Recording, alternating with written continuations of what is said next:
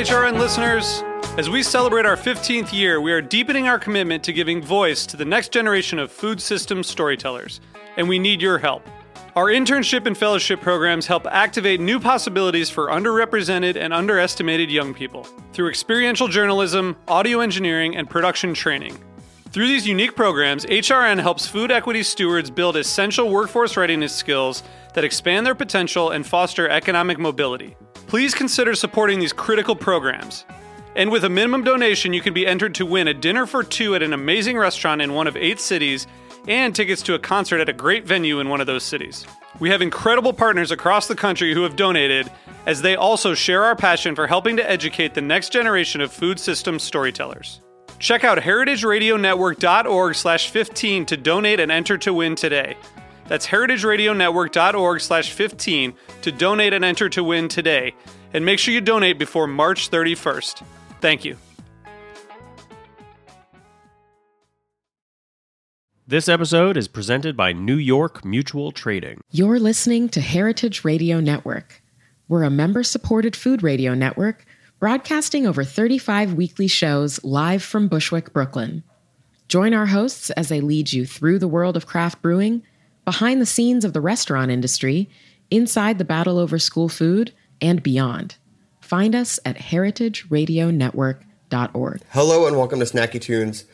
I am one of your hosts, Darin Bresnitz. I hope everyone out there is staying safe and washing their hands. We know it is a very odd and sometimes confusing time, but please make sure to read the news, check your local medical listings, and just be smart about staying safe. Also, if you can, please support your local restaurants, businesses, anyone like that. They're struggling a lot right now, and some of them will not make it through this pandemic without the support of people like you, even if it's getting a coffee, ordering a taco, maybe just stopping in to say hi, even getting some toast, something small. And if you can tip, you know, a lot of these people are going to need everyone to come together. And if you can, please help support your local business. We have a great episode with Minh Phan from Porridge and Puffs. It's one of our favorite new restaurants, relatively new, that's in the hi fi area of Los Angeles. We talk about serving the neighborhood, building a local community, and also the beauty of the solo diner. And then we dig deep into the archives for one of our favorite performances from Sinkane, a Sudanese American multi instrumentalist, multi genre, incredible musician. It's a great great, great listen for uh, either when you're out running errands at the grocery store or you're hanging out at home. So please, please, please, again, be safe, support the local community. So sit back, relax, and enjoy Snacky Tunes here on heritageradionetwork.org. We talk about food, we talk about music Finger on the pulse, snacky tunes.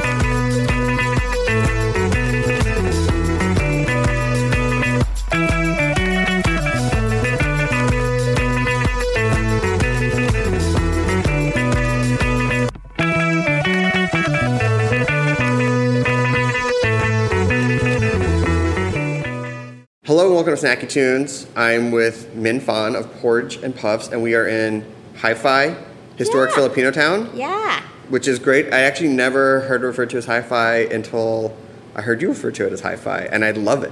Hi-Fi. Hi-Fi. Yeah. Uh, we are sitting in a very beautiful space, a very neighborhood space, and we have felt for a long time that for restaurants to really succeed and, and have longevity, that they need to become neighborhood restaurants. Um, is that how you would describe Porridge and Puffs? I think that's our intention. I think it takes um, the road takes a few tangents, and I think the first we were we're in our first year, year and a half. You know, we're a little past the first year, and I think the first year it's a mix between a neighborhood joint, not immediate neighborhood, some immediate neighbors, but the neighbors meaning Echo Park, Silver Lake, um, Los Feliz. East uh, side. East side, yeah. We're, do you know we share the same zip code, um, 90026, as Echo Park and Silver Lake? We just prefer not to call it that. We wanted to stand out a little bit. Um, but that's our clientele. You know, our clientele is within this area, Westlake, Sure. um, K Town, um, all yeah, East Side. I mean, it's East Side's very broad, but and then we also get a good amount of destination diners on the weekends and at night. Yes. um, and that's because of press, thankfully, and people who've known us and live from far away. So it's a mix. That press, though, especially with the way there's so much turnover now, it comes for the first year, a couple years, but then you really got to settle in and really become a place that people who live in the expanded neighborhood, they go, I'm craving this, we're coming here, this is part of our eating routine. Totally, and I think we struggle with that a little bit. Um, I think people always say year one's really hard. Knock on wood, for us, year one wasn't as hard. You as can knock on the table for that one. There we go. Yeah, and it's literally wood. Yeah. Um, year one was, I planned year one out, and I had very high expectations of myself personally, but very low expectations working in the restaurant industry. Sure. Knowing what is realistic, had very low expectations of what, you know, what financially we needed to deliver and what milestones we needed to meet I, those were very low. And i kind of set up the restaurant so we can have so we can meet those expectations and we did. Um, so year one was easy. Year two i knew year two going into year two now i know it's much harder because you have to how do you stay relevant you can't you know you can't be like i'm gonna invent we do i mean i kind of do i'm like i'm gonna invent this every week And you do, and But you have that fresh new bowl, you have that fresh Yeah. new dish, and that keeps people coming and, back and in. a fresh new service Sure. all the time. So we really, I mean, at my core, I'm a, I like creating things and making things new. You know, I like innovating things. So that's at my core.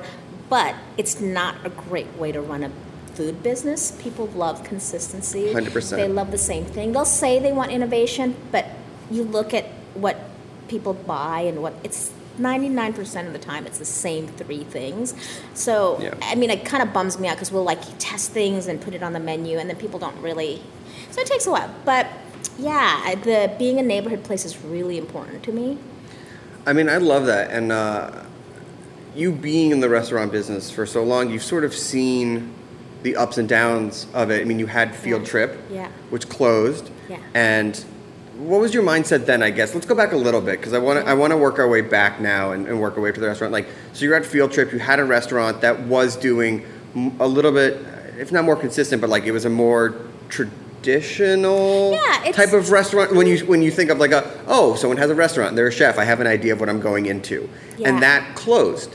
So did that, having gone through that and going through that experience of doing something by a certain set of rules, then allow you to free you up to be like, what's next? How do I want to approach the next project? I think I've always been out of the box, even when the reason Field Trip was in the parameters it was, Mm-hmm. it was a partnership with the Hollywood Farmers Market Sure. and, and SEE-LA, and they, I had to run the menu and the concept by them.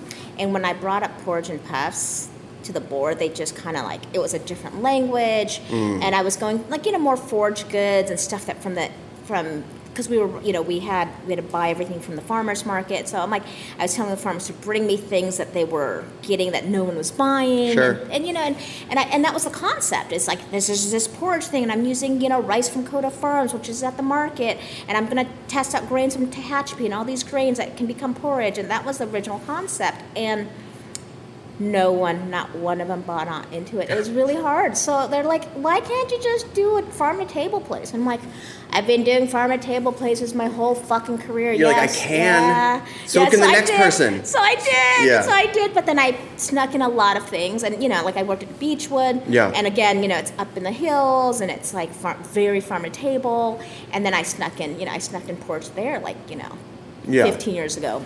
So when Field Trip closed and you, I mean, it seems like didn't get to execute the full vision you want because other people didn't get it. Um, how did that leave you feeling? You know, the funny thing is, I didn't think Porridge and Puffs was. It wasn't supposed to be a long-term project. Got it was it. supposed to be a very. It was supposed to be an exploration of grains and how they play into a liquid and a solid. Mm. Liquid, you know, meaning porridge, and puffs is also a grain, you know, Mm-hmm. rice grain. And I was like, and I was going to play with all the grains. I'm like, every single culture does things with grains, but I really wanted to bring grains back and look at grains and see what they do, you know, in different forms. So that was the project. Um, and it was at field trip, and I didn't really. I kind of called it porridge and puffs because you know when you name a file, when you first name a file, you don't give it an abstract cool name. You name it exactly what it is. People should know by now that when you name something, that there is a good chance that name is going to stick. which is really scary, right? Because Yeah. it's like the it's the it's the name I gave a file on my computer because it's supposed to be so straightforward, right? And so I don't want to search for this. I don't want to think like Lucid Dream 36. Yeah, exactly. Right. So I just wrote it down. I'm very, you know, and I'm I'm the least literal person. You know, you can Sure. find because you tell me something and I'll think of it very abstractly. I'm Yeah. like, but, but, and I like I hate being really literal because I'm like, where's the gray area? Where's the nuance? And that's so being very literal is not my thing. I do like alliteration, with porridge. But when Jonathan Gold comes in and he's like, "What's this porridge and puffs?" and I, you know, then he writes about it, and then people come in, and you're like, "Oh shit, this name." Oh, he put that, he made that real. yeah, and it became very tangible. And then, you know, and I'm not a dummy, so I'm like, shit, you know what? I think there's legs on this and people want this.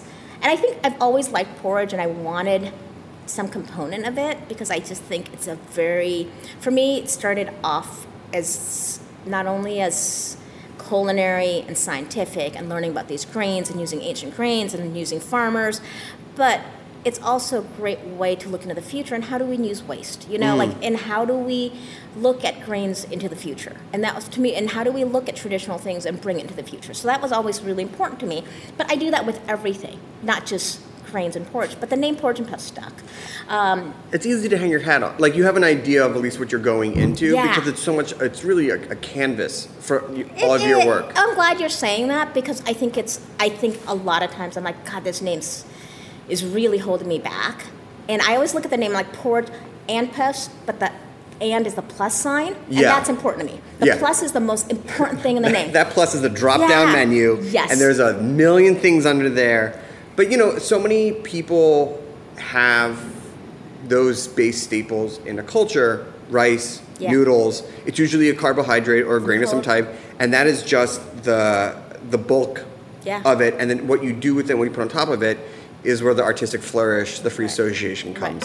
And especially being in a place like LA, you have so much opportunity to explore what goes on top. Right, or what goes inside it. What goes inside of it. Like, how do you cook it? How do you study grains? How do you make it? How do you blossom it? How do you bloom it? How do you? It reacts different on a different day. And for me, that I'm I nerd out on that stuff. You know, I smell it and I'm like something's off. You know, it could be the same rice, but you know maybe we stored it differently. We stored it in a different place. Did we wrap this? Did we? You know, I'm constantly, and that's like for me really fun. And that's something that I think is, I hope is inspiring my staff. I'm like, this is the, I think that kind of care and thoughtfulness is not being passed on as much. Because I, I think that's what i'm trying to create with my team. It's like hey you know let's put the thoughtfulness back. Let's ask why every time you know rather than just doing i think a lot of times the kitchens just do it because i'm the chef and you say that. And that's what i grew up with a lot. And i'm like this is so dumb. Like why? And you, i want people to be able to have common sense to, ha- to have a sense of where things come from and Sense of why. purpose. Yeah. So in between Field Trip and the Brick and Mortar, you did a lot of consulting. You did a lot of pop-ups. Um, you saw a, more of the world, both physically being out of a restaurant, but then also the literal world itself. What lessons and what learnings did you take going into the new project? Was there anything that you saw during those couple years that you still use the reference point today? I think I come from fine dining, started there early on, which I think a lot of chefs do when they change careers, especially if they're educated and they, you know, they did something else and they come back and they're like, shit, you know what? I don't have the time in my favor. I'm not 16. I can't lug a shit, a lot of shit, and work really fast and prove myself in Sure. that way. So you better be really smart. If it's your second career, you better learn really fast, work three times as hard. And I'm a woman, so you, you know, there, there's all these things that make you work harder and faster.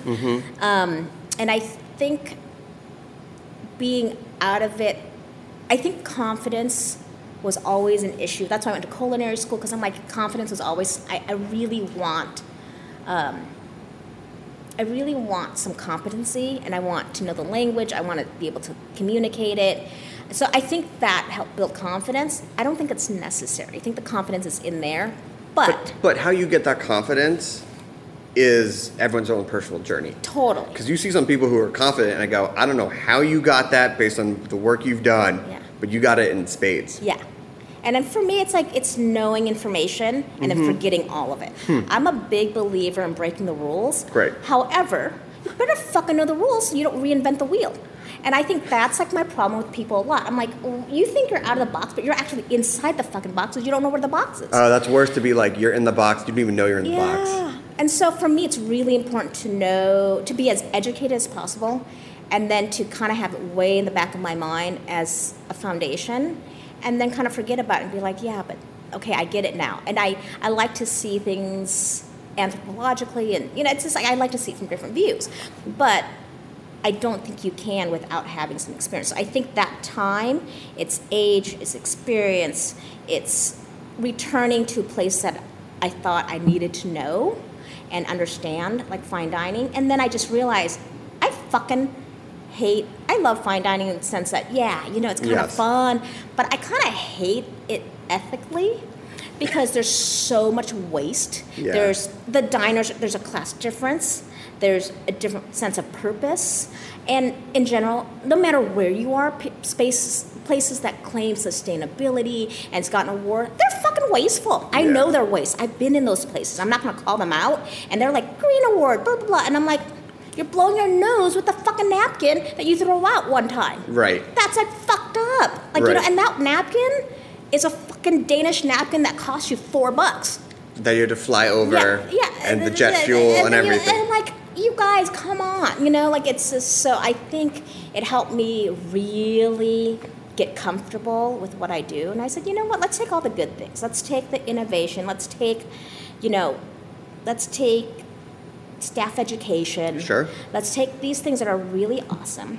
Take out the toxic masculinity that I think is really bad in the kitchen culture of course.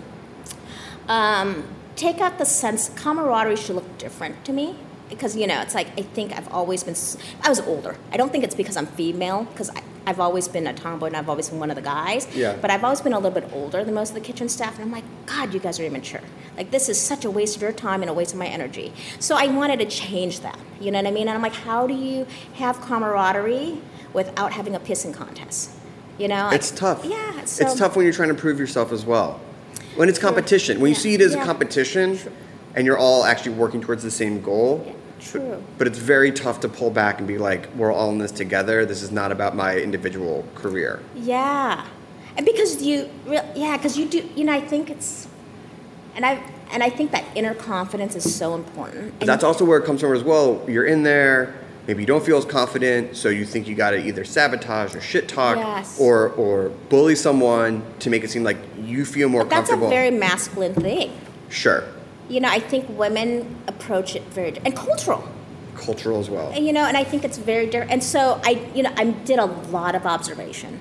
I went to where I thought would be the best practices in work um, in work-life balance Mm. because you hear about it. Um, Scandinavia, It's amazing. but no, they they have the same fucked up. You know what? They work 12, 16 hours a day too. But don't they have a better work-life balance when you have a kid and when you have different life happenings, or does that not apply to restaurants? Doesn't apply to restaurants. Huh? And what people don't realize. I did and not then, realize. And then the only way you can do it is if you're fucking Rene Redzepi and you take three months off to take your kids around the world. And he says he wants that for the rest of the world. I'm like, he, he'll probably do it, which is great, but it's a different fucking system. It's a different system. Where restaurants and small businesses are treated as culture. Yeah. It's, they're given grants. They're not asked to make money because it's they're being given money to make them survive, and they survive on free labor from trust fund kids. Put all that together, you can't run a, an immigrant business in LA. And that model would never, no matter who I want to be, would never work for me. Awesome. Well, listen, we're going to take a quick break because I want to talk about that. I want to talk about how you funded the restaurant and the different types of restaurants that are opening in LA right now. We have a song from the archives here on Snacky Tunes on heritageradionetwork.org.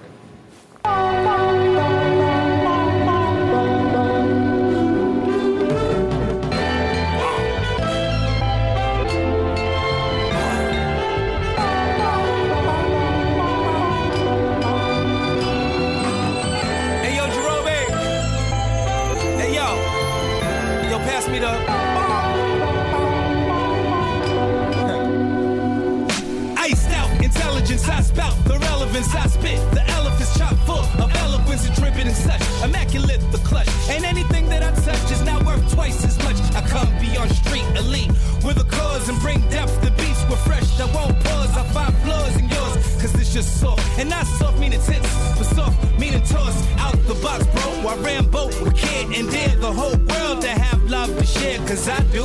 Anything I spit the shit, like I'm due. Doing it I'm slick, a rival. Be a rubberneck affair, a hobble. The ladies with a check to spare. I got heart for fam with heart to be a man and heart to be free inside the heartland. Let the light shine throughout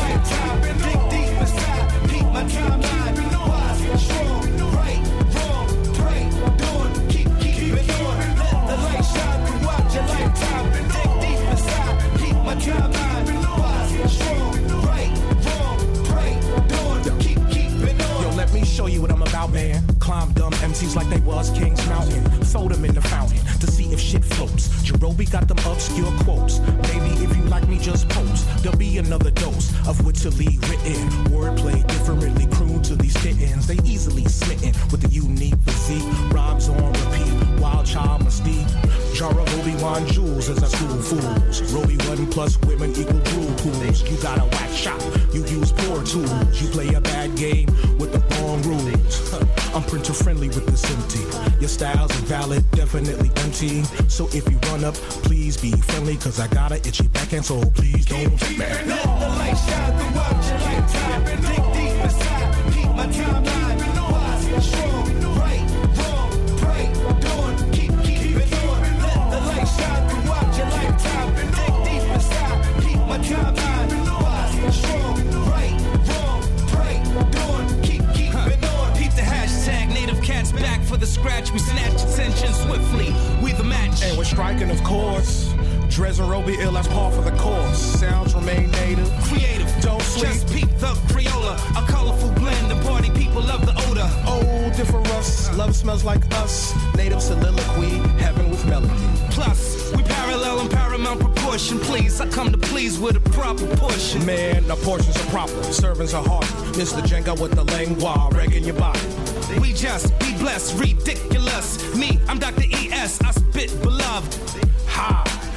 Jerobi Continental, spilling words on your thoughts, leaving stains on your mental. Let the light shine throughout your lifetime. Dig deep inside, keep my timeline.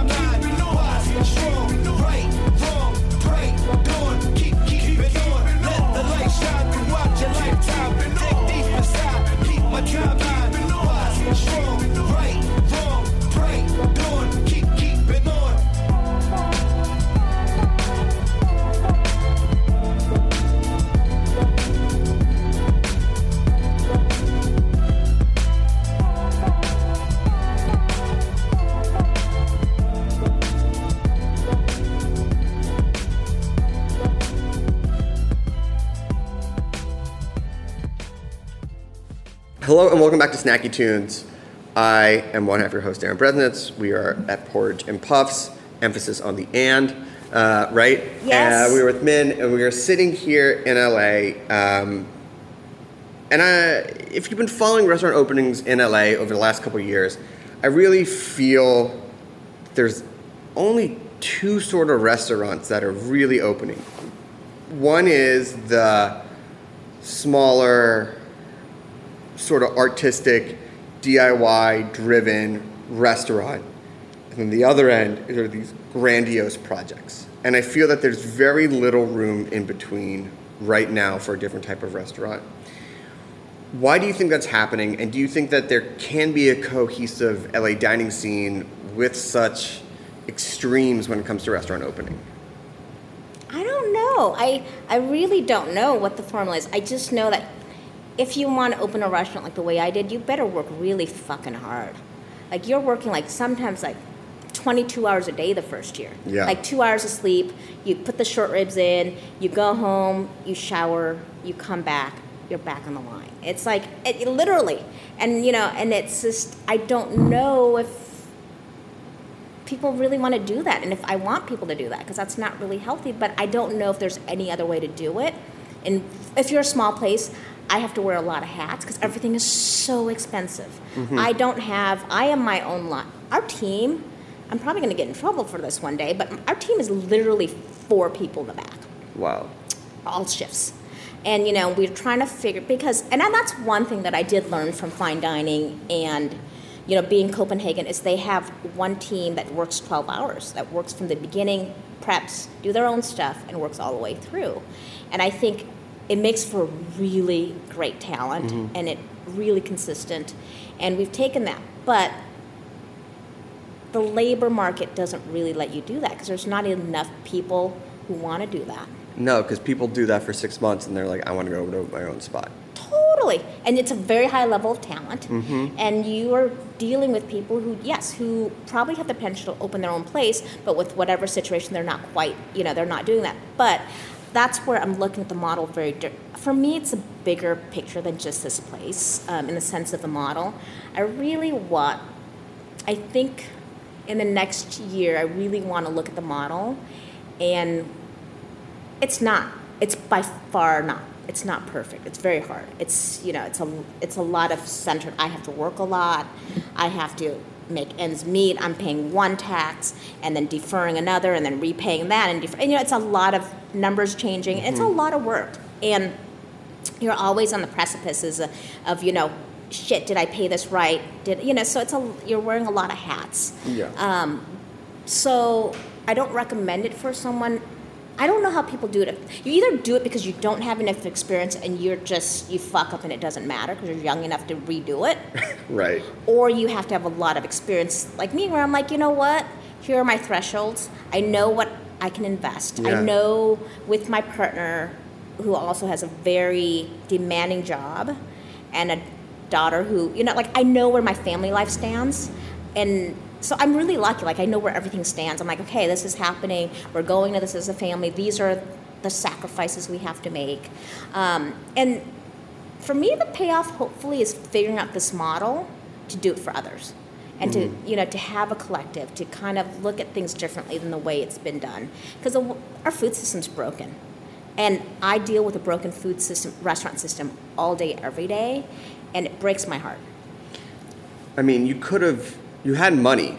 You could have had investors. You could have had people. nah i could have but it sucks Right, but what I'm saying is that it wasn't like, you know, from the time with Field Trip, from your, Yeah. from your uh, pop-ups, Yeah. from you know who you were in the LA food scene. You could have put together someone else's money, oh so many offers came but why didn't you? because they suck But why did they suck? Okay, what people don't realize is these deals. I'm going to just say it right now. Say it. These deals are meant for investors, and they're meant for chefs to fail. They're meant. These deals a lot of times. I mean, you know, there's there's exceptions. What is I- it? People I- shorting the market? I think there. I think there's exceptions. I think like a. I think some places that I know from afar that seems really good is because they're people I love. Is I'm like I think Rustic Canyon Family Mm-hmm. is a good example.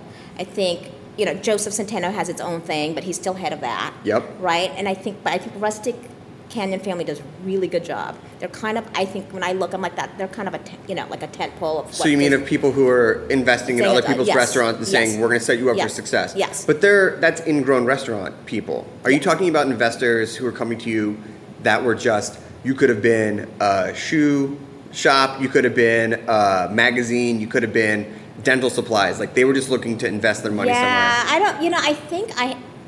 I just don't think like that. I think ethically it feels really wrong. Yeah, there's two ways. There's a few ways you can do it, right? You can Yeah. get restaurant people who know.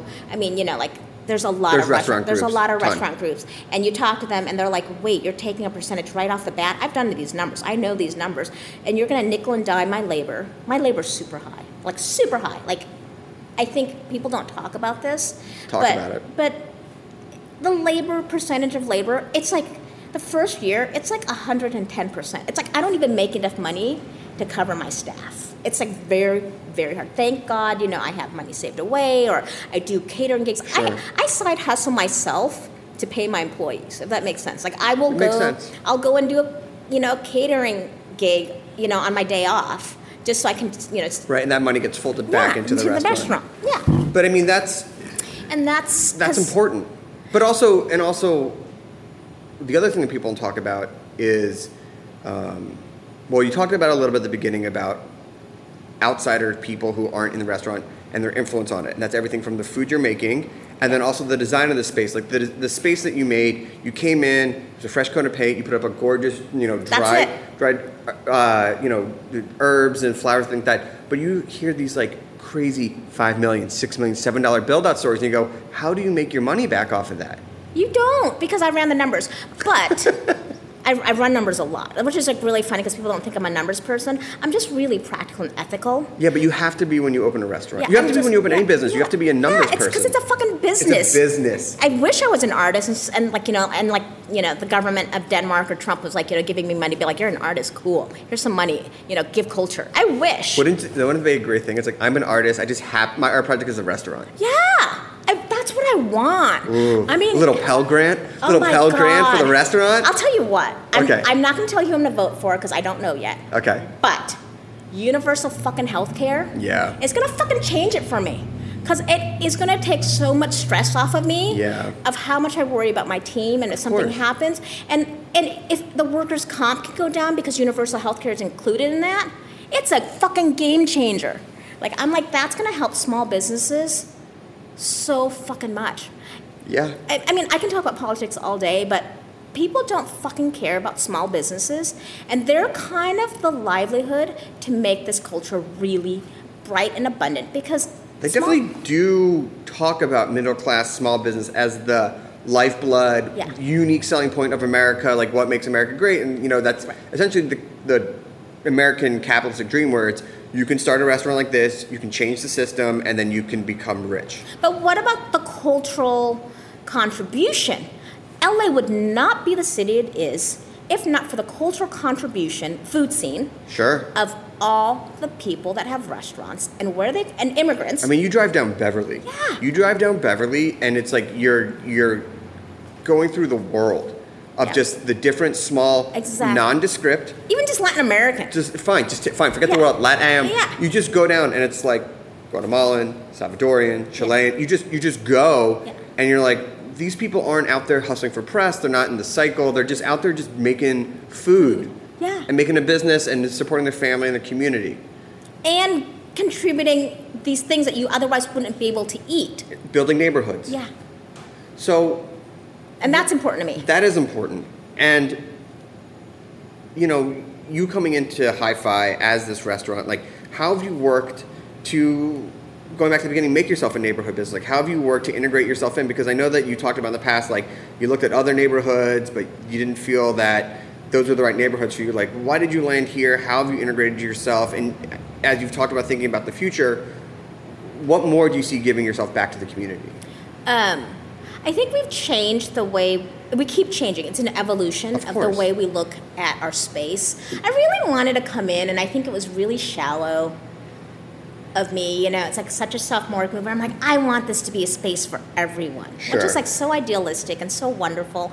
But the immediate neighborhood kind of didn't like us. Really? And that really bummed me out because I was like, I want to be a restaurant for everyone. I want. Sorry, I didn't mean to bang that. No, it's I- passion. You can bang on the but passion I, points. I, I wanted it to be a restaurant for everyone. I wanted the, you know, like the, you know, the the general shop across the street, the Botanica, the discount mall. I wanted those people to come and eat here.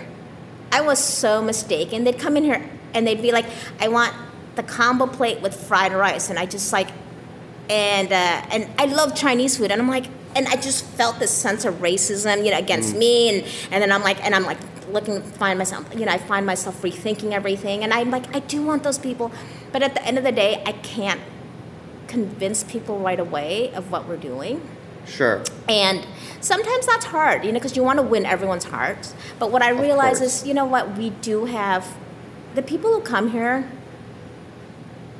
have to know a little bit about something about us, like what we do. Mm. They come in and they, you know, they can come off the street, but they have to have, a certain, you know, if you're expecting a combo plate with rice and chow mein and say I love Chinese food, you're gonna be so sad. And I think that made me sad. I'm like, oh, maybe that. And they're like, wait, what are you? And I'm like, I'm Vietnamese. They're like, oh, well, you should make pho. And I'm like, no, no, no, that's my mom. Yeah. You know, and then I'm like, and they're like, but this is Vietnamese food. I'm like, no, it's not Vietnamese food because my mom gets really bummed out when I tell people it's Viet- Vietnamese food. I can say I'm Vietnamese and I live in LA, and this is an influence of mostly it's an influence of the ingredients available to me, and the zeitgeist that's in you know the ether because we all get so inspired by everything. We travel the world and we eat here, and that's what this place is, and it only can exist in its current form in LA. And I'm mm-hmm. really proud of that. But there's still such an education mm. Of to the neighborhood that's changing. But, but the thing is, this neighborhood's always been like this. K Town's right there, Silver Lake's right there, Echo Park's right there. So it's not like I'm coming in and being like, I'm gonna make this neighborhood better. This neighborhood's fucking awesome. It's awesome. And and I think people like they're like, oh you're gentrifying," and I'm like, "Dude, this area's been here forever. Vietnamese people have been here forever. These are small businesses that look are starting to look a little different with a coat of paint."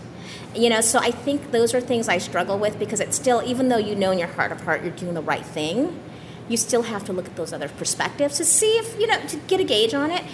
So I think what I've made peace with it with is it's going to be what it's going to be, and I have to wake up every day and say, "Am I being ethical? Am I doing the right thing? Am I how? Yes, I'm changing the neighborhood. You know what? That's okay. that's okay. And but I think, and you know, and I think it's really, yeah. Is it okay? And are you hurt? Who are you hurting? And what are you hurting? Are you pricing people out? And I'm like, wait, I've lived in this neighborhood for a long time. Alissa Walker lives in the neighborhood. Like these are people who eat here, live in the neighborhood. Yeah. It's a very diverse neighborhood. And what people don't realize is Echo Park here, it's a very diverse neighborhood. There's different ethnicities, there's different education levels, there's different income levels, and that's real. That's really exciting and interesting to me. Um, but people like to really just generalize, generalize, generalize, and you can't. You can't. You can only go and talk about what you do through your actions Yeah. and how you present yourself. And there's no clean answer. I mean, there's no easy answer. No, and, I and there's and you can't do a purity test. I think that's like the state I'm in in general. Is I'm I'm an immigrant, right? Like I can't. If you do a purity test on everything, you're gonna. You're, you're gonna be so and I'm old and you're gonna be so sad you know compared to the rest You're of not like the old. I'm not old but compared to the rest of the restaurant world when you're like 16 year old and you know apprenticing I'm like you know you're like yeah you know Yeah. what I'm gonna vote for you know I'm gonna vote for someone who like passed this purity test in every single mark and I'm like I'm like, I want to make sure it says nuance, comma, please. Like, it's just like, I think the gray area and the nuance is really important. And um, That's where the magic sort of happens. it's the best place. right? Like Yeah. where you're trying something new, it's not perfect, not everyone's happy, but it's a little dangerous, but it's also a little And I safe. love that space. But that space is like where the art comes from because if you came in here and you said, "I know what the neighborhood needs," it needs. Fuck, I don't know. But, but that's what I'm saying. Yeah. If that's your approach, then of course, when people come in like, "Fuck you," you don't know what we need. But you're going, "Uh, look, uh, this is what I can afford. I'm funding this out of pocket. I don't have investors. I'm making a food that I believe in. I live Uh, seven minutes door to door. I grew up here. You know what I mean? yeah, I know this place. It's like where it's like where do you want me to go? This is my neighborhood Yeah. too. Yeah. and I, I, I don't know. It's tough, but you you know, look when you when you open the doors to the public, you open the doors to the public, and you can't pick who gets to walk through with their impressions and their attitudes and things like that. No, and you have to just be open all the time, All and that's time. something that we train our staff. So, one other part of the community that I love that has found a place here is the solo diner, which in some cases has a stigma against, um, but there really is a beauty of going out, bringing a book, or just coming out and eating a meal by yourself. There's there shouldn't be a stigma, right? Because it's like I think uh, I love going to the movies alone. Sure. I love you. I just like being alone a I- lot, I- and and I think yeah. you should be comfortable in your. And I yeah, I, I think the age of having to be coupled or having to be with people. I, I don't get that. I don't. I, I really. I mean, I do. Sometimes you are just surrounded by other influences of people, social media, or work, or things like that.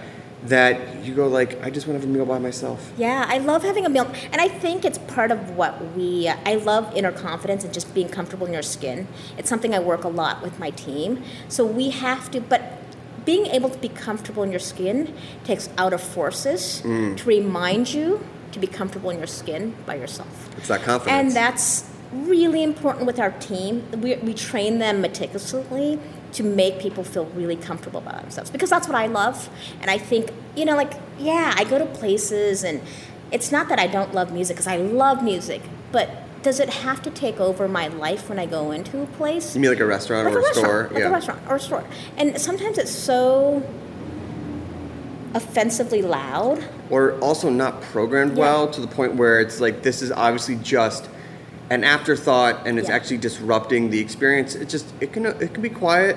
Perhaps some light jazz. Yeah. Throw some Miles Davis on. That's what we do. You obviously know us very well. Yeah, we're either we we we pretty much oscillate between some sort of a night because I'm stuck, some sort of like early '90s, post new wave, Love it. indie pop. You know, anything from Belle and like Belle and Sebastian Mm-hmm. and the Shins to Miles Davis, and that's kind of like that's how we oscillate. And then Edith Piaf at night because I love. Edith, and that's about you know. So that's kind of what we play. But I I'll take breeze from that oscillation. Yeah. you know. Yeah, yeah, and I and I like it. It's just uh, I think it gives you room to think and contemplate. Our food, I think, I make the food for you to be contemplative. You don't have to be. You can be nourished in any way, shape, or form. Nourishment's important to me, but you can either be nourished cerebrally. You can be nourished just, you know, your stomach's full, you're having a great day and you feel good, um, you know, your gut's good. Or you can be nourished because you've been really well taken care of. And that's important to me. And I think I think you should be able to have that, that experience alone Yeah. at a table. And I don't and I think that's part of daily life. Um, yeah, I love the solo diner. I yeah, kudos to people who come in, and I love the solo diner who comes and treats themselves sometimes, Mm. and they order three courses, and, and then I send them another course because I'm like, I love you. I love you. I see you. yeah, I- I, see I you. recognize what you're doing. Yeah, you're like awesome. Awesome. Well, listen, thank you so much. Yeah. If people want to come visit you or check you out online or find anything, where can they go? Porridgeandpuffs.com and Instagram porch. Is it spelled out and A and D. Okay. And then on um, on Instagram, it's Porridge and Puffs as well. It's Porridge and Puffs spelled out A and D everywhere. Everywhere. Um, Instagram's the best. That's the place that we, w- you know, you're laugh because we don't update that much either.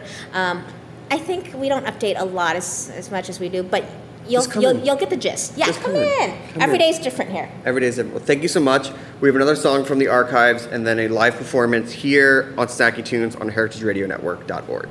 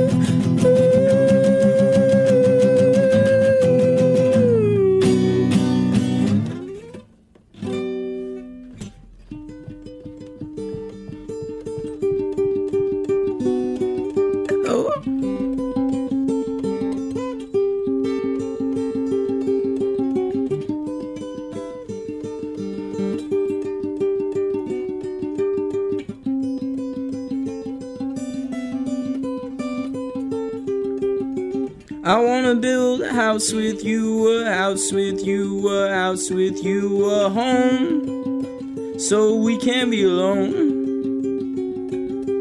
And I've been running, I've been hiding, I've been falling down and climbing back up where they think they belong. Oh, let's go.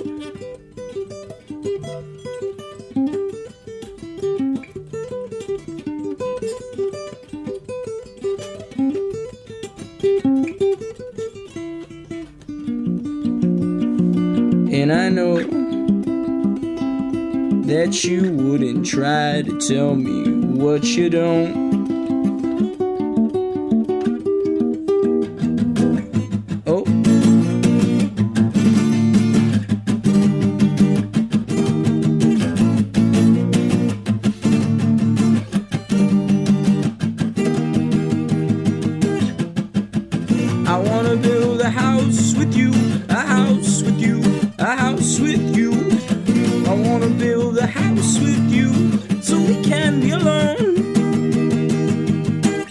Can't be alone.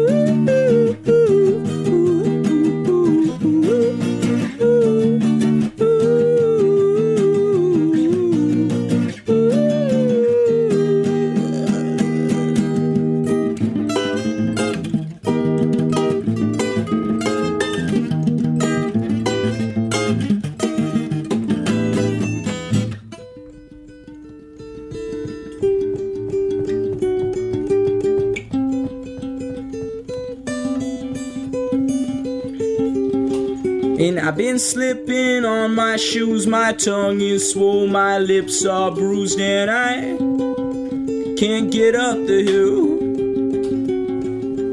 And I've been jumping through some leaves and chopping down some cherry trees, so I, oh, so I can tell, so I can tell the truth.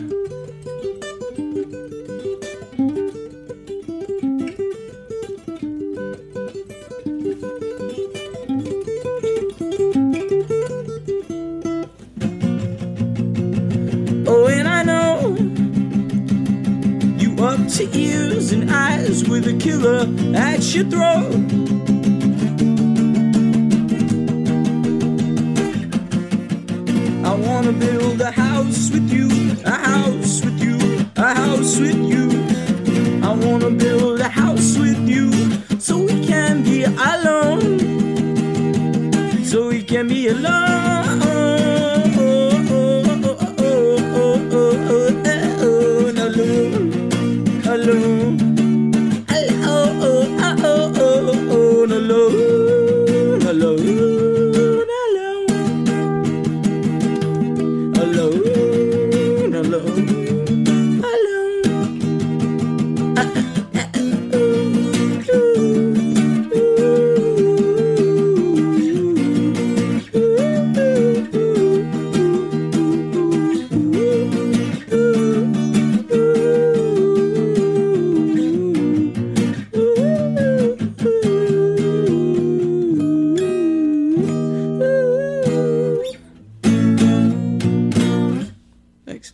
This episode is brought to you by New York Mutual Trading, the premier Japanese food, alcoholic beverage, and restaurant supply specialist.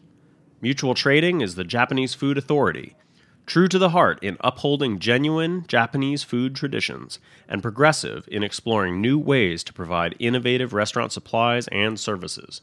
They import, export, distribute, and manufacture the top brands for retailer and food service customers nationwide. Learn more at nymtc.com. All right. All right, here we go. I mean, every time I think that we've had a band that is squeezed in here, someone Someone comes in and steps in. and they fit in. Uh, we are. I mean, let's just go through the gear in the room. We got an amp. We got a ton of amps outside. Three amps. Three amps. Congas, Congas. floor toms, Four, t- two floor toms. drum, Drum pad. vibe, vibe. Own mixer. A God, bassist, bass. a A close sound guy. sound guy. I kind of like that you described your um, drum machine as vibes. With his vibes right there. Uh, Uh, litany of pedals. vibes. Yeah, Yeah. we got a, a lot of pedals in here. I don't see him. Uh, They're, they're, they're there. Um, welcome to Snacky Tunes. Thank you. Uh, our first fall guest. Although it's still kind of summerish outside. Uh, who are you guys? Uh, the name of the band is Sinkane. Um, Brooklyn band. I'm here with Mikey Freedom Hart Ish, the Man of Steel Aaron, and uh, Jay Tram. So why don't you give uh, our listeners a little background on where you guys come from, how you came together? Uh, I started I started the band a while ago. Oh, introduce yourself too. Oh, excuse me. Yeah. Uh, I'm Ahmed Ahmed Gallab, and I I write the music for the group. And I I started the band almost seven years ago. I was living in Ohio. I'm originally from Sudan, and um, uh, I put out two records and kind of uh, got picked up by by a bunch of different bands to tour. So I kind of put the the group in the back burner. But then I moved to New York, and I decided I wanted to move on forward with this project. So I revamped it. I met Jay Tram when we were playing in Yeasayer together, and th- through, you know, living in New York, I met Mikey Freedom Hart here, and he brought along the rest of the crew, Ish and Aaron Steele. So uh, when you pick up a, a group after you know you have two records and you go on tour with a bunch of them and come back, you know what did you learn and bring into this time around that was different from the first time out? Oh man, well, I I had I had like the blessing of touring the world and and really kind of see a bunch of people do the right thing and a bunch of people do the wrong thing. So I mean, it it really puts a lot into perspective. I I know what I'm getting myself into now. When before I was like 23 year old kid, didn't know anything. I was just kind of making music all willy nilly, and now now it, it, it's giving me a lot of focus. You know. No, no names, but examples of one person doing the right thing and one person doing the wrong thing. You can choose which is first. Yeah, choose whatever you want. Yeah. Uh, but no names. We don't call people out. Mr. X and Well, yeah. I mean, Janet. I, I mean, I've I've worked with a lot of really like super super organized people who just uh, are very honest and straight up. I mean, that's one big thing I've I've learned is to be straight up and honest. And if you're not straight up and honest, then it, it creates a lot of anxiety and tension. And that's just, I mean, I guess that's all I can really say. I mean, the Right. right the right the right thing is to be honest. The wrong thing is to drink too much. He's talking to me. Get it together, Mikey Freedom Hart. God bless him. Uh, but so now that you're back in Britain, so how how long has this incarnation been together? Not even a year. I mean, Mikey and I and J Tram, we started playing together in what, like de- December or It was after January? the, the only snow that happened last year, so it was either in January? October- No, it was the Almost last weekend in October. Yeah. Yeah, The so that was 28th. Yeah, we we start. It started a little like slow. I was touring with uh, Eleanor Friedberger at the time, and uh, so I didn't really, I didn't really have as much time as I do now. And then we had another. Ba- we had a, a, a few bass players that we played with, but Ish came through in uh, in May, and we've been playing with him. And then just for this, because we want to do something special, we brought Aaron along. But Yeah, why don't we why don't we get it to you guys need like what ten seconds of noise and then start it? Or do you guys feel I think we're. We're gonna do- All right, right. Jack, how do we sound out there? Can I get a thumbs? Okay. All right, so let's get uh just uh for the room, and then we can start. All right.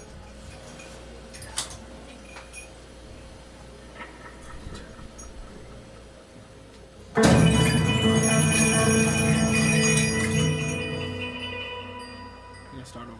I fucked up. Two, That was our test. three,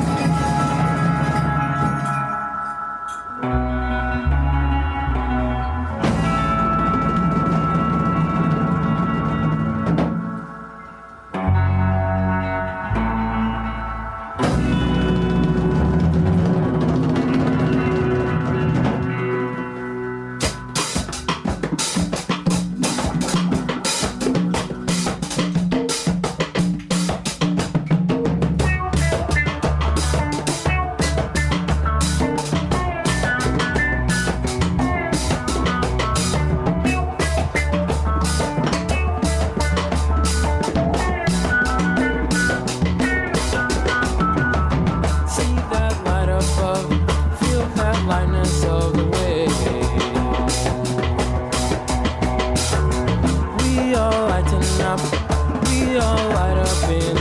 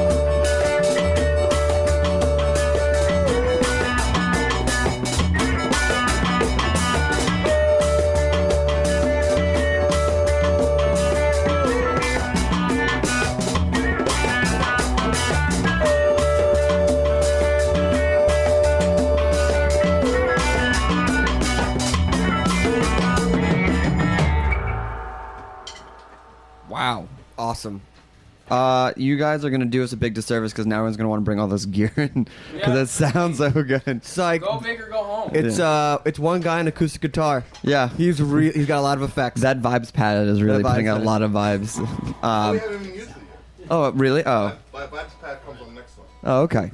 Um, that is that is amazing. That's a really amazing sound.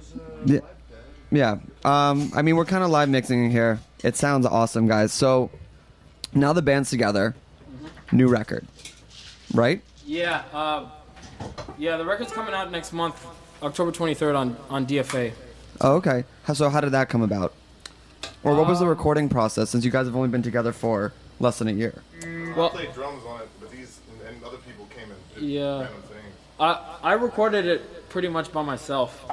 Uh, I did like maybe like 85% of the record myself, and then in the in the process of recording, um, because I played so much with J Tram, I just kind of like had him come in and and uh, redo pretty much all the drums. And Ira from Yeasayer came and he recorded a little bit on like he redid some bass, and my friend George Twin Shadow he ripped a pretty gnarly guitar solo on the record. And, Oh, you know, uh, special guest shred. so, yeah, Uh, you know, it's That's interesting, exactly it's interesting you say that because I was listening to the opening track we played, and I was like, "There's such a Yeasayer vibe Yeah. to this," um, but like in, in your own way. But the opening is just like very strong, yay Yep. sayer esque type of thing in all the in all the best ways possible. I just tried. I I just kind of figured that's what was gonna happen. So I just I was like, Which track is that? Jeeper Creeper. Decided Ira Ira plays on that song. Yeah, which is the best way that you can have a Yeasayer sounding song is by having the dude from Yeasayer play. That kind of squashes all type of. Uh, Yeah. All you know. I just kind of, you know, call a spade a spade. I guess. No, it's good. And so then, how did the DFA thing uh, come around? Shout Um, out to John. Yeah, actually, yeah. I think John might be listening. And shout out to Chris. John and Chris. Uh, hey guys. Um, guys? They uh, were, John was formed. I geeked out on. Grew up listening to DFA records. Geeked out on John when he came on the show. Oh, nice. Yeah. Yeah. He's he's a he's a lord. He's a true lord. Um, well, what happened was dance? we, well, I, I released I released Jeeper Creeper and Running on my own, and just kind of the whole running thing, uh, kind of it it did a lot better than I expected. And just randomly in April, I got an email from him, and he was really interested in the track, and he said he wanted to hear some more music. So I sent him the record, and he really liked it, and it just kind of, you know, one thing led to another. It's pretty cool. I mean, is it really just that easy? No, it's it's it's, it's really not that easy.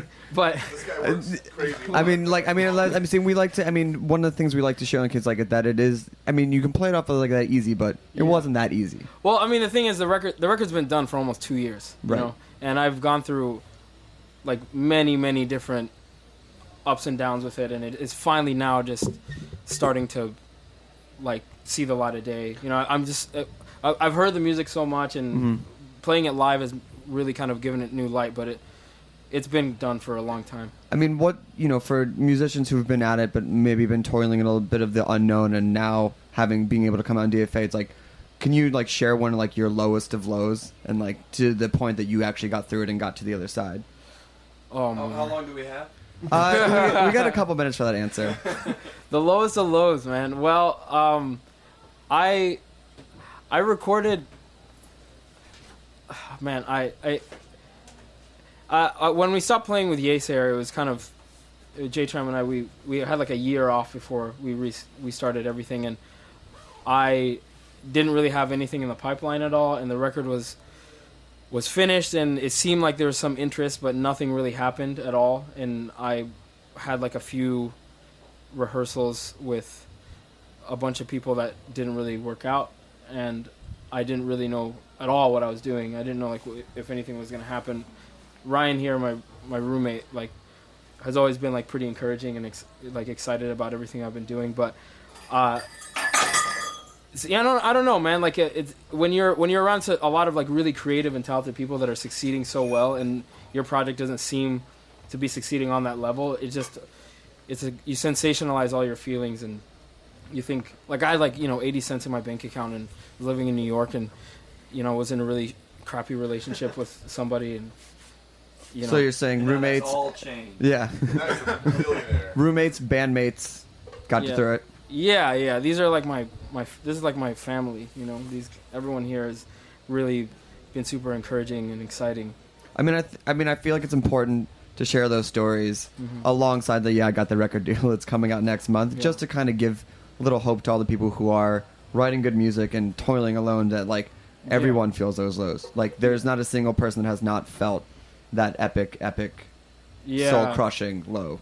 I was I I once lost the Yeasayer band computer on tour and thought I was gonna get fired and It was after you set J Tram's pants on fire. yeah. How did- I how did said- you lose it?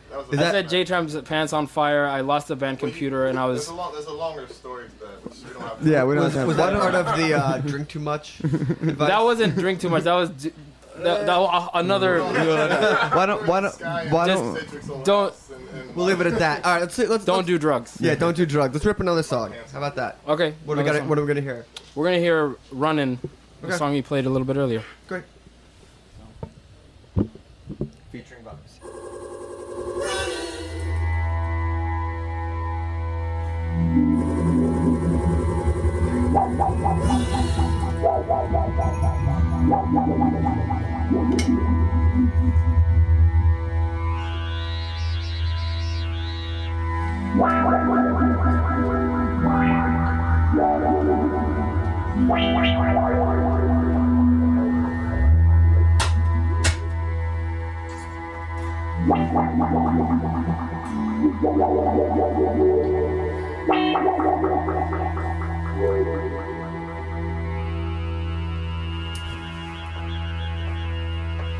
I don't mean to let you down.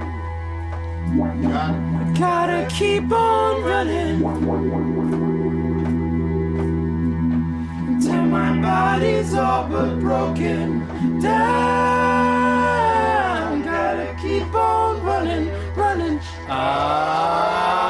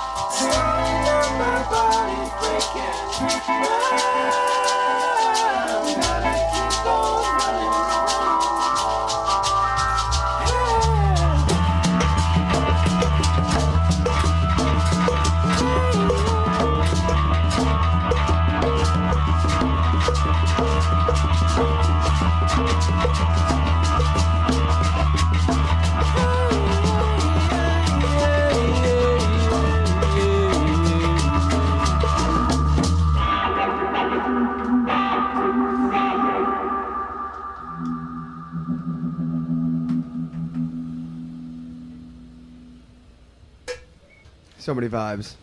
Can we get one of those uh, applause sounds, please, from the room? Just That one? I couldn't, There it I is. couldn't hear the vibes. That was part of the problem. yeah, the, vibe, the vibes can be felt all around. Uh, that was amazing. Some New Year's vibes. Um, so you have some upcoming shows, right? You just got done with the residency at Zebulon. Yeah. yeah. How is uh? I love that place, and actually your vibes fit v- quite well in Zebulon. It was it was a vibe. It was definitely that was. I mean, that's definitely what it was. They sell the best. each time we say that word. Oh, yeah. There's Shout- one more shout out Z. to Caveman. I, I enjoy their potato chips they serve at Zebulon's. They've certainly good bagged potato chips. Really? Yeah, the Yeah. potato chips are great. Right? those at Yeah. least every week. The mozzarella sand, the mozzarella. Yeah, and, like, they actually have yeah. surprisingly secretly good bar food. Well, yeah, they do. Really? yeah. It's a bunch of French guys, right, that own it. Yeah, yeah, Definitely some they're French the juice. French Bohemian. French. Yeah, they're It's definitely. When definitely. you say French bohemian, I just think like carafe of wine in hand at all times. yeah, I think It's Zebulon's sort of the definitely a place of older Brooklyn. yeah, Like it's yeah. a it's a movie thing, jazz, I mean- DJ, I cafe. Mean, yeah, older Brooklyn. Yeah. Older Brooklyn, We li- like five, ten years ago. Yeah. We live. Bef- not older, older, like shootout, druggy Brooklyn. no. Yeah. We, I mean, we live right down the street from there, and it's Don't always blow- a scene. Don't blow up our spot. I mean, our So- spot, our spot's getting blown up by a wrecking ball in three months anyway. Yeah. So That's, that's the new Brooklyn. yeah, that's the That- new that's Brooklyn. that's that way. new. That's that new new I was new hearing new. about. So uh, where are you? Uh, where you coming? You're playing a couple shows in in September, right? Yeah, we're playing with we're playing Music Hall of Williamsburg on, on Sunday the 23rd with Lee Scratch Perry, which we're all really Whoa. No big, no big deal. no no, no big deal. Yeah. We're playing at Death by Audio on the 27th with Sun Ra, and we're playing at DeKalb Market. Uh, they're having a big blowout party at the end of the month on the 30th. So, Who's playing the DeKalb Market Party? man, you know, I, I don't know. Okay, that's a good uh, place. Yeah. That place is. It's like this place. It's also- Ship- shipping containers. It's all. Yeah. Have you been out there? Yeah, we go. I mean, Mike. Mikey lives right next to it, so we always grab coffee. And there's, there's this really awesome place that makes these like Chicken biscuits. chicken biscuit sandwiches that are just so. Can you please el- please elaborate? Yeah. Please elaborate. Like, is it the biscuit and the chicken in there, or like what makes it so? Chicken biscuit. The buttermilk Yeah. biscuit with Chicken gravy biscuit and fried chicken in the middle. Some Mm. coleslaw. Wow. You guys cook a lot. You guys. You guys got your places to eat on the road. Oh yeah, yeah. Um, I yelled it. there's a lot. Uh, Bill's in Yeah, uh, in Brighton, in Yeah. Brighton, England, That's is the only spot. one of the. Bills. It's Yo, called shout out to Bill's. Sheets. Big up, big up Uh, the Bills. Yeah, what's Bill's? Bills, Bill's is like a, it's like a really awesome like f- uh, market, like a farm market place. It's like or, everything is organic and everything is And he's really. always changing, big lofty Yeah. spot, you know. Uh, they, they you can go in there. You you you go in there. It kind of looks like um, just like a a mark uh, like a a farmer's market, um, but they with yeah, with a lot of tables. Everything is just really fresh and delicious. And when you go on tour, it's that's the that's the one thing that kind of blows your mind because you're eating like mustard packets and Coors Light all, all day. Yeah, The- oh, it's a shot of, yes, of mustard right. in the Coors Light, right? Yeah, yeah. Like a lime. With a ketchup chaser. Awesome. Really Uh, so let's get all the nuts and bolts. Where can people find you? Where can people get your music? Website, Friendster, Uh, lipsticks and cigarettes profile. You always make that joke, and it always works. it's a new. Hey, it's a new. OG. It's a new band every week, and they haven't heard the other shows. um, Check out our Sin- podcasts. Yeah. sinkane.com. S I N Spell yeah. S I N K A N E. Uh, you know, Sin Sinkane Twitter, Sin Sinkane Raw on Facebook. Um, what else? Well, and then uh, DFA. Records. Yeah, When is it? When's the release date? October 23rd. Can you pre-order? Man, this should be coming up pretty soon. Chris, that's a good question. Yeah. I know he's listening. Well, how about we say? about How about we say that if uh, they email Chris, we'll put him on the pre-pre-order list. Yeah, yeah, yeah, yeah. And You'll- then, you'll uh, really enjoy that too. Release party, dance party. October 23rd, uh, we're playing a show at the Brooklyn Bowl. Oh, perfect. So Fried chicken. Um, So much fried uh, chicken. Hey, here, here's here's my question to you. What is your process of eating when you play Brooklyn Bowl? Are you a before show eater, or do you do you gotta wait till after? Yeah, yeah. Well, I, I really like the fried chicken, and I gotta do that afterwards, or else. I'm completely divided on this. I'm kind of like a wingman during the set type of thing, just you know, in between. Yeah, I like I, I gotta if I greasy fingers. yeah, I get, I get a dozen. I get you know six on table one, six on fly table out of my two. hand if I try to eat the chicken. But yeah, that's it's so tempting because you're there for so long and you know you want to dig in, but that's Yeah, I mean, it is. That's the reward. It is a very good place to eat. Three more songs till chicken wings. Yeah. Two more songs till chicken wings. Yeah, that's it's pretty much where I'm. One at. more song to boozy milkshake, right? I can Uh, only. I yeah. Well, I can't, I can't do that one. That's the ender. If That's I, it? If I have that, then it's it's That's it's the that's on the end way of out. Margarita in one hand, boozy uh, milkshake. Anyway, all right, one more song. Yeah. then we're out. Yeah, then we're Then, out. then we're off to Jersey. Off to Jersey to the to aunt's house for Rosh Hashanah. Thank you guys for all coming in here. This was Alright. totally worth all the effort. Uh, for wha- having us. Yeah, what's the last song called? It's called Young Trouble. This is a new joint. Oh, and uh, hold on, sorry. One big shout out tomorrow night up at Dinosaur Barbecue. Marcus Samuelsson and a whole bunch of Harlem chefs are doing an incredible, incredible, incredible food event. Check it out. It's gonna be awesome. All right. Yeah. All right. I jacked it up a little bit. So Good.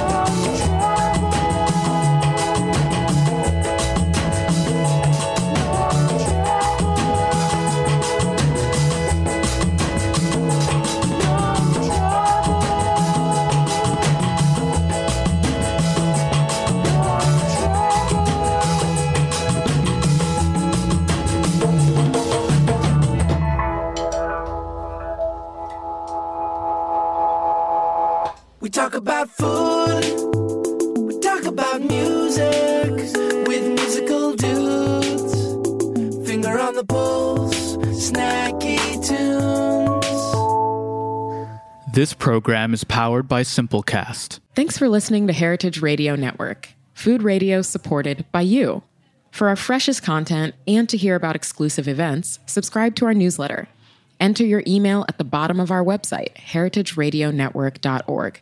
Connect with us on Facebook, Instagram, and Twitter at heritage underscore radio.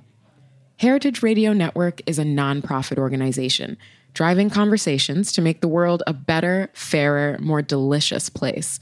And we couldn't do it without support from listeners like you. Want to be a part of the food world's most innovative community? Rate the shows you like, tell your friends, and please join our community by becoming a member. Just click on the beating heart at the top right of our homepage. Thanks for listening.